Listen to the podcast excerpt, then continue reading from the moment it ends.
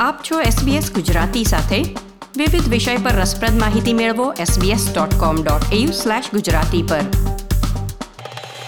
Work from home માટે ઘણા લોકોને ઓફિસનું કમ્પ્યુટર ઘરે લઈ જવાની પરવાનગી હોય છે. એ લેપટોપ્સમાં ઘણા બધા સિક્યોરિટી સોફ્ટવેર્સ ઇન્સ્ટોલ કરેલા હોય છે. એટલે તમે મહદઅંશે સુરક્ષિત રહી શકો છો. પરંતુ જો ઓફિસનું કામ ઘરના લેપટોપ પર કરતા હો, તો સાયબર હુમલાથી કઈ રીતે બચી શકાય તે ઉપરાંત તમારી સોશિયલ મીડિયા પ્રોફાઇલને કઈ રીતે સાયબર હુમલાથી બચાવી શકો છો? આ વિષય પર થોડી માહિતી આપી રહ્યા છે અદનાન પટેલ.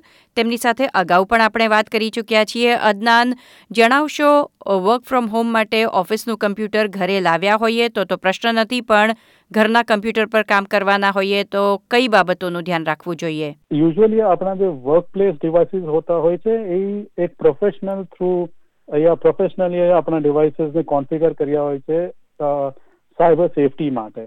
પણ અને આપણે એ ડિવાઇસીસને કોઈને યુઝ નથી કરવા દેતા અને આપણે ખૂબ જ સંભાળતા હોય છે. પણ જ્યારે આપણે પોતાના ઘરના ડિવાઇસીસની વાત આવે ત્યારે we take it totally for granted and we don't care much about the security of it as you rightly said work computers are already geared for safety કારણ કે ઓફિસમાંથી તમને ઘણા બધા સેફટી સોફ્ટવેર્સ ઇન્સ્ટોલ કરીને આપવામાં આવ્યા હોય છે.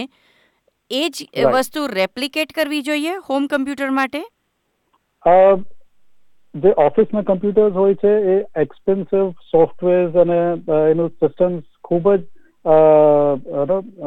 વર્ક રિલેટેડ વસ્તુ માટે કોન્ફિગર કર્યું હોય છે. એ આપણે રિપ્લિકેટ કરવું થોડું ડિફિકલ્ટ હોય but there are alternates to at so you know basic things હું તમને કહું જે at least you should have these things. Are like um, you should use endpoint security softwares like antiviruses. Multi-factor authentication આપણે use કરવું જોઈએ just to clarify for our listeners જરા simply સમજાવશો multi factor authentication કહેવાય છે જેની અંદર તમને suppose if you are logging in to Gmail for example which is widely use તો તમે આઈડી નાખશો અને પાસવર્ડ નાખશો અને એને પછી હજી એક એક્સ્ટ્રા લેયર ઓફ સિક્યુરિટી છે which is you get an SMS or there is an application separately uh, to have an authentication from the mobile that uh, as soon as you enter your password, it will ask you, is it you yourself? And that will provide your code or uh, an approval, yes or no.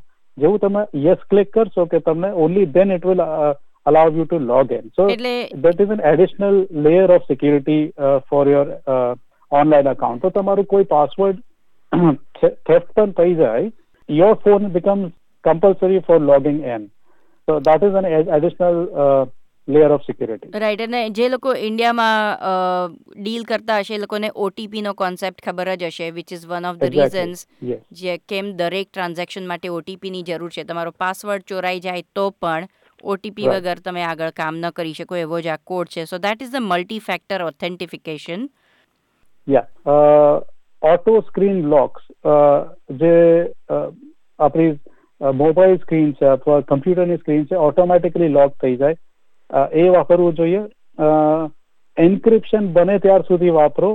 Online transactions કરતી વખતે તમારા કમ્પ્યુટરના અંદર મોબાઈલમાં જ્યાં કંઈ possible encryption options છે બધાને switch on કરો ઓપરેટિંગ સિસ્ટમ સોફ્ટવેર એક્સેટ્રાને તમે રેગ્યુલરલી અપડેટ કરતા રહ્યો બીજું એક મોટું પ્રોબ્લેમ છે કે આપણે શેર કરવા માટે મૂવીઝ છે કે ગેમ્સ છે સોફ્ટવેર છે શેર કરવા માટે આપણે પેનડ્રાઈવ વાપરતા હોય છે એ pen drive is one of the major transmitter of viruses and malware so be very careful why using pen drive from other sources like તમે તમારા ફ્રેન્ડ્સ પાસેથી એક્સચેન્જ કરવા માટે લ્યો ત્યારે you should be very careful about it but આપણે overly dependent છે antivirus softwares ઉપર આપણે એવું લાગે છે કે આપણે એન્ટીવાયરસ ઇન્સ્ટોલ કરી નાખ્યું એટલે we are free to do anything we can visit any sites, we can install anything, and antivirus will safeguard us from everything, every uh, uh, problems whatsoever.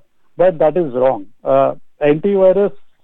Uh, is not an answer for all your security issues. You have to be careful about your own actions online or using your device. એટલે antivirus હોય તો પણ તમે શેના પર click કરો છો એનું ધ્યાન તો રાખવું જ જોઈએ એક્ઝેક્ટલી આપણે એપ્લિકેશન અને સોફ્ટવેર ઇન્સ્ટોલ કરતી વખતે આપણે બે વાર વિચાર નથી કરતા કે how it would affect your systems અને specially free software are our sweet spot આપણે તરત જ કોઈ ફ્રી વસ્તુ મળતી હોય તો વી સ્ટાર્ટ યુઝિંગ માઇન્ડલેસલી સો આ આ જે you know it could carry uh, malwares and viruses along with these uh, free applications. So uh, you should be very mindful while using it. And uh, how would you judge uh, that if this software software that you are trying to use is uh, okay છે કે નહીં તમારી માટે તો uh, first of all you need to research in, uh, who has developed it if the company is reputed or not etc so you have to do a good research over a, uh, a software that you're going to use Adnan છેલ્લે social મીડિયાના વપરાશમાં પણ જે ધ્યાન રાખવા જેવી બાબતો હોય તે જણાવશો સોશિયલ મીડિયામાં એક ટ્રેન્ડ છે કે આપણે આપણી ડેલી એક્ટિવિટીઝ જે હોતી હોય છે એ આપણે પોસ્ટ કરતા હોઈએ છે કે what I am doing right now I am just posting at there so that is not a good idea અને not a good habit specially young generation જે છે teenagers and very young people એ લોકોને આ ખૂબ જ આદત હોય છે કે આપણી ડેલી એક્ટિવિટીઝને તરત જ શેર કરવું. બટ એ એક that could be a reason for your identity theft so you should be an identity is what is everything on the internet. So you should be very careful about your identity and uh, over the internet.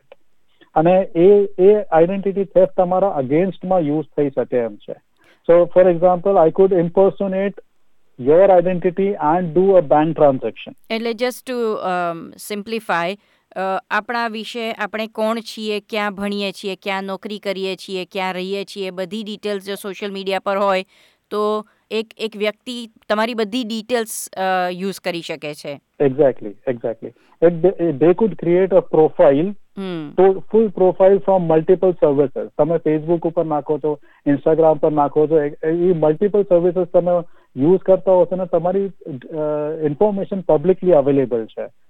તો એ એ information collect કરીને તમારું profile બનાવીને તમારા અગેન્સ્ટમાં attack set કરી શકે છે.